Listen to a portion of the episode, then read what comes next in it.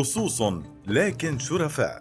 صعاليق العرب في الجاهلية وبعد الإسلام. للكاتب محمد شعبان. على مدار التاريخ العربي وجدت الصعلقه كأداة تحكم العلاقه بين ذوي الجاه والسلطة والثراء من جهة وبين المقصيين من الفقراء المعدومين المستقرين في قاع المجتمع من جهة أخرى. لكنها صبغت في كل عصر بمعطياته السياسي والاجتماعي. صعاليق الجاهلية ضد الأغنياء البخلاء. يذكر أحمد أمين في كتابه الصعلقه والفتوة في الإسلام أن الصعاليق في الجاهلية كانوا شبانا فقراء ويسمون أيضا بذؤبان العرب لأنهم كالذئاب يخطفون المال خطفا ويسمون أيضا بالعدائين. لأنهم كانوا مشهورين بسرعة العدو في السلب والنهب ولكنهم كانوا مع فقرهم نبلاء إذ كانوا لا يهجمون إلا على الأشحاء البخلاء من الأغنياء فإذا وجدوا غنيا كريما تركوه وإن وجدوا غنيا شحيحا هاجموه. شيء آخر نبيل كان يفعله الصعاليق وهو تكوينهم جمعية من فقراء قومهم يصرفون مما كسبوه من الأغنياء الأشحاء عليهم بالتساوي. ويروى أن عروة بن الورد أشهر رؤساء طوائف الصعاليق كان إذا أصابت الناس سنة قحط يترك المريض والكبير الضعيف في دورهم ثم يأخذ الأقوياء من قومه ويخرج فيغير بهم فيجعل لأصحابه ولهؤلاء المرضى والكبار والضعفاء نصيبهم وعندما تزول الظروف الصعبة كان يعيد كل إنسان إلى أهله ويقسم له نصيبا مما غنموه فكان الخارج معه كثيرا ما يعود إلى أهله وقد استغنى. ومثل هذه الأخبار نراها في أخبار رؤساء آخرين مثل تأبط شرا والسليك بن سلكة والشنفرة. وبحسب أمين أنتجت الحالة الاجتماعية في جزيرة العرب هذه الصعلقة لأن أكثر الناس كانوا من الفقراء ولا يجدون ما يأكلونه. وإذا حصلوا على شيء من غارة أو نحوها فشيخ القبيلة هو الذي يأخذ من الغنيمة حصة الأسد وهم لا يأكلون إلا الفتات. كما أن نتاج الأرض كان قليلا ومحدودا ولا يكفيهم كلهم ليعيشوا عيشة سعيدة. ومن هنا كانت الحالة العامة عبارة عن شعب فقير ورؤساء أغنياء ولم يكن من سبيل للتحرر إلا الإغارة على الأثرياء الأشحاء. ثلاث طوائف مختلفة ومناطق إغارة. يذكر يوسف خليف في كتابه الشعراء الصعاليق في العصر الجاهلي أن عصابات الصعاليق في الجاهلية تألفت من ثلاث طوائف مختلفة أولها طائفة الخلعاء والشذاذ. الذين أنكرتهم قبائلهم وتبرأت منهم وطردتهم من حماها وقطعت ما بينها وبينهم من صلة وتحللت من العقد الاجتماعي الذي يربط بينها وبينهم والذي يصوره المثل العربي القديم القائل في الجزيرة تشترك العشيرة فأصبحت لا تتحمل لهم جريرة ولا تطلب بجريرة يجرها أحد عليهم. ومثل هؤلاء حاجز الأزدي وقيس بن الحدادية وابن الطمحان القيني. وثانيها طائفة الأغربة السود الذين سرى إليهم السواد من أمهاتهم الإماء فلم يعترف بهم آباؤهم العرب ولم ينسبوهم إليهم لأن دماءهم ليست عربية خالصة وإنما خالطتها دماء أجنبية سوداء لا تصل في درجة نقائها إلى درجة الدم العربي. مثل تأبط شرا والشنفري والسليك بن السلكة. والطائفة الثالثة هي الفقراء المتمردون الذين تصعلقوا نتيجة للظروف الاقتصادية المختلة التي كانت تسود المجتمع الجاهلي ويمثلهم عروة بن الورد. ومن كان يلتف حوله من فقراء العرب وكذلك تلك المجموعة الكبيرة من صعاليق هذيل. وبحسب خليف قطعت هذه العصابات ما بينها وبين قبائلها من صلات وانطلقت إلى الصحراء كما تنطلق الذئاب الجائعة لتشق طريقا في الحياة وقد جمع بينها على اختلاف قبائلها الفقر والتشرد والتمرد ورفض الأوضاع الاجتماعية والاقتصادية التي يؤمن بها المجتمع الذي خرجت عليه والإيمان بأن الحق للقوة وأن الضعيف حقه ضائع في هذا المجتمع. واتخذ صعاليق العرب من مناطق الخصب في الجزيرة العربية حيث الماء والزرع والماشية أهدافا لهم يتجهون إليها ومناطق نشاط يعملون فيها مثل اليمن ونجد وبعض المناطق السرات ويثرب والوديان المحيطة بها.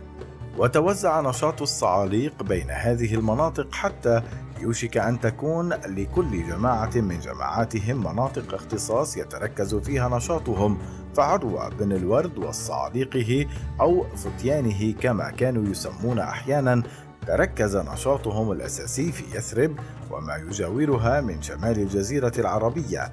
أما صعاليق هذيل فانتشروا في جبل السرات بين مكة والطائف وبينما كثرت غارات صعاليق الأزد على مناطق اليمن القريبة من الحجاز وتخصص السليك في الإغارة على مناطق اليمن البعيدة. بعد ظهور الإسلام اختفاء مؤقت. يروي أمين أن الصعلقة خفتت بعد ظهور الإسلام لسببين. أولها أن الإسلام بتعليمه نهى عن السلب وكان في الغزوات المشروعة ما يغني عنها فلم يمكن أن تكون الصعلقة نظاما ثابتا منتشرا. والثاني أن الفتوحات الإسلامية أدرت عليهم الخير الكثير فمن كان يمكن أن يكون صعلوقا أصبح يمتلك الجوار والعبيد والدور والبساتين فلم يكن له حاجة إلى التصعلق الذي هو نتيجة الفقر والبؤس. وربما كان الفقير الذي لا يملك شيئا يجد في الزكاة التي فرضها الإسلام ما يغنيه عن التصعلق وهذا لا يمنع من وجود بعض اللصوص من البدو يخطفون وينهبون ويقطعون الطرق لكن في غير نظام. العصر الأموي. صعاليق سياسيون. في العصر الأموي عادت الصعلقة للظهور مرة أخرى بسبب الظروف السياسية التي سادت آنذاك يذكر محمد رضا مروى في كتابه الصعاليق في العصر الأموي. أخبارهم وأشعارهم أن الصعاليق في هذا العصر انقسموا إلى أربعة فئات الأولى هم الصعاليق السياسيين وهم الذين يئسوا من تصارع الأحزاب وتطاحنها على الخلافة ويئسوا كذلك من عدل الدولة الأموية فنصبوها العداء وخرجوا عليها منذرين متوعدين وثائرين عليها ومنهم أبو حردبة المازني التميمي وعبد الله بن الحجاج الثعلبي وعبد الله بن الحر الجعفي. والثانية هي فئة الصعاليق الفقراء والتي نشأت بسبب السياسة الاقتصادية التي اتبعتها الدولة الأموية مع القبائل. إذ كانت تمد المساعدة والعون للقبائل التي كانت تقف معها وتساعدها وتقلل من تلك المساعدة للقبائل التي كانت تناهضها أو أنها كانت تقطعها في كثير من الأحيان. وخير من يمثل هذه الفئة مالك بن الريب التميمي وأبو النشناش التميمي وطهمان بن عمر وجحدر بن مالك الحنفي والسمهري بن بشر العقلي. والفئة الثالثة هي التي تكونت من خلعاء القبائل وشذاذها الذين انحرف سلوكهم في قبائلهم أو غيرها فخلعتهم وتنصلت منهم وتوقفت عن المطالبة بحقوقهم والنهوض بجرائرهم.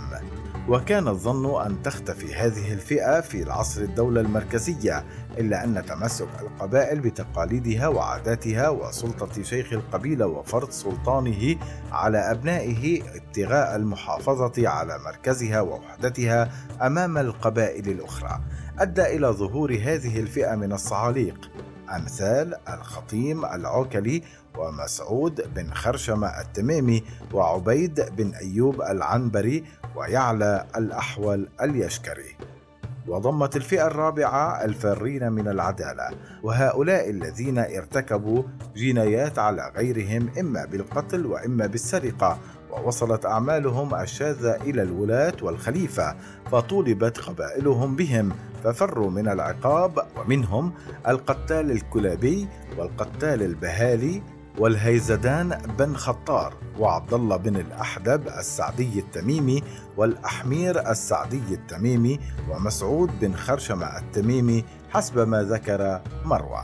والظاهر أن طائفة الصعاليق الغرباء الملونين كادت أن تختفي في العصر الأموي ولم تبرز كظاهرة فلم يظهر سوى أفراد منهم الغداف الحبشي والذي روي أنه لم يكن في الأرض أشد منه. وكان يقطع الطريق على القافلة وحده بما فيها من الحماة والخضراء. وكذلك أفلح الذي قيل إنه قطع الطريق على القوافل بخرسان بمفرده عشرين سنة. والواضح أن الظروف الاجتماعية والتفرقة العنصرية كانت السبب في تصعلق الاثنين. ومارس الصعاليق في العصر الأموي الإغارة والغزو بشكل منظم وجماعي ويروي مروى أن كل عصابة انفردت بمنطقة من المناطق واستقرت فيها فكان الملك بن الريب وعصابته يقطعون الطرق على الحجيج في بطن فلج وكان أبو النشناش التميمي ومن اجتمع إليه يعترضون القوافل بين الحجاز والشام وأغار السمهري وعصابته على الناس بطريق الكوفة ومكة أو بطريق نخل والمدينة. أما الفئة الخطرة من الصعاليق فتلك التي مثلها عبيد الله بن الحر الجعفي الذي وضع نصب عينيه الدولة الأموية فأغار بجيشه على بيوت مال الدولة في كثير من النواحي واستولى على ما فيها وكان يوزع ذلك المال على أفراد جيشه من الصعاليق. وخاض في سبيل ذلك حروبا ضارية ضد عمال الدولة وقادتهم في ولاية عبيد الله بن زياد على العراق عام 55 هجرية ثم تحول إلى مصارعة الجيش الذي أرسله المختار الثقفي بعد أن سيطر على الكوفة للقضاء عليه ولإنقاذ أموال المناطق التي بايعت له منه. ولكن ابن الحر هزم جيشه شر هزيمة ولما قتل الثقفي عام 67 هجري وبايع أهل العراق عبد الله بن زبير وولى أخاه مصعبا على العراق اصطدم ابن الحر بجيوشه المتوالية وقاتلها قتالا عنيفا وفتك بها. والثابت تاريخيا أن عبيد الله بن الحر أغار على بلاد كثيرة واغتصب ما في خزائنها من أموال. مؤيدا بصعاليقه الذين وثقوا به ووثق بهم. فقد أغار على الأنبار وأخذ ما كان في بيت مالها وقسمه بين أصحابه. وغزا كسكر على نهر دجلة وقتل عمالها وسلب ما في بيت مالها وفرقه بين رفاقه. العصر العباسي عيارون وشطار. في العصر العباسي التقت ظاهرة الصعلقة الجاهلية مع ظاهرة الشطارة والعيارة في المجتمع الإسلامي في فكرتها الإنسانية وأهدافها النبيلة. يذكر محمد أحمد عبد المولى في كتابه العيار والشطار والبغاددة في العصر العباسي. إن هذه الفرقة لقيت من مؤرخي الإسلام من قديم وحديث غنبا شديدا وذلك بسبب الحوادث التي واكبت ظهورهم وكانت سببا في سوء سيرتهم وبين الفتنة بين الأمين والمأمون عام 198 هجرية على خلافة العرش العباسي نقب المسجونون في بغداد سجونهم وفروا منها وتقاطروا إلى العيارين. ولحق بهم جميع من اللصوص والمقامرين وعاثوا في الأرض فسادا. وهؤلاء العيارين ومن انضموا إليهم كانوا من الطبقات الفقيرة المعدمة من عامة الشعب التي تعيش على هامش المجتمع وفي سفحه ولا غرو أن يكون فيهم المتشردون والعاطرون واللصوص وأرباب السجون ولا غر ألا يقيم هؤلاء وزنا لعرف أو عادة أو تقليد أو شريعة لذا كانت رؤية التاريخ السياسي إليهم بوجه عام أنهم خارجون عن القانون وحركاتهم إنما هي انتفاضات غوغائية ضد النظام والشرعية. أما في الوجدان الشعبي فكانت شيئا اخرا يختلف تماما مع رؤية التاريخ الرسمي فراى كثيرون فيهم حركات ثورية شعبية ورأوا في أبطالها ثوارا مناضلين يستحقون الإعجاب. وسجل ذلك الأدب الشعبي المدون والشفوي. وعليه لم ينظر إلى العيار والشطار على أنهم لصوص بالمعنى التقليدي الشرير وإنما هم لصوص ولكن شرفاء أرادوا تحقيق العدالة الاجتماعية بمنهج مقبول اجتماعيا وشعبيا ومرفوض سياسيا وشرعيا. ولا يعني ذلك أن جميع العيارين والشطار كانوا بهذه الصفة إذ كان فيهم الكثيرون من أهل النفاق. نفوذ سياسي. الملاحظ أن العيارين والشطار حازوا نفوذا اقتصاديا وسياسيا كبيرا دفع السلاطين والحكام إلى استرضائهم يذكر الدكتور محمد رجب النجار في كتابه الشطار والعيارين حكايات من التراث العربي أنه في بدايات القرن الرابع الهجري عجز سلاطين الدولة البويهية عن القضاء على العيارين فشرعوا يستقطبون بعض زعمائهم ممن لهم طموح سياسي مثل ابن حمدي وعمران بن شاهين. وضب بن محمد الأسدي وأبن مروان وأبن فولاذ وغيرهم ممن ذاعت أسماؤهم في عهدهم فلم يملكوا إلا أن يعترفوا بهم ويقروهم على لصوصيتهم فتحولوا حينئذ من متمردين خارجين عن القانون إلى لصوص رسميين إذ جاز هذا التعبير تهاندهم الدولة وتعترف بهم. وتعمد إلى غض الطرف عن مصالحتهم وتعهد إليهم بالمناصب الإدارية الكبرى. ويروي النجار أن أمر بن حمد أعيا السلطة فخلع عليه القائد التركي أبو جعفر بن شيرزاد وآمن ووافقه على أن يسدد في كل شهر خمسة عشر ألف دينار مما يسرقه هو وأصحابه فكان يستوفيها ويأخذ البراءات وروزات الجهبذ أي أصولات رسمية بما يؤيده أولا فأولا. وبعد فترة ظفر به أبو العباس الدريمي صاحب الشرطة ببغداد وقتله لأنه لم ينفذ الاتفاق. ومن هؤلاء أيضا عمران بن شاهين أمير اللصوص في البطحاء بين واسط البصرة والذي استفحل أمره حتى تضاعف طمعه في السلطان. وتجرأ أصحابه على جند السلطنة وصاروا يطالبون من يمر بهم من القواد وعماله ولاته بحق المرصد والخفارة. وإلا ضربوه فلما غلب على تلك النواحي سير له معز الدولة البويهي عام 338 جيشا لمحاربته وعلى راسه الوزير أبو جعفر الصميري فهزمه عمران فوجه إليه جيشا آخر فهزمه فأرسل معز الدولة وزيره العظيم المهلبي فأسره ومن معه فلم يجد معز الدولة إلا مصالحة هذا اللص الثائر فأجابه إلى ما طلبه وقلده البطحاء عام 339 هجرية.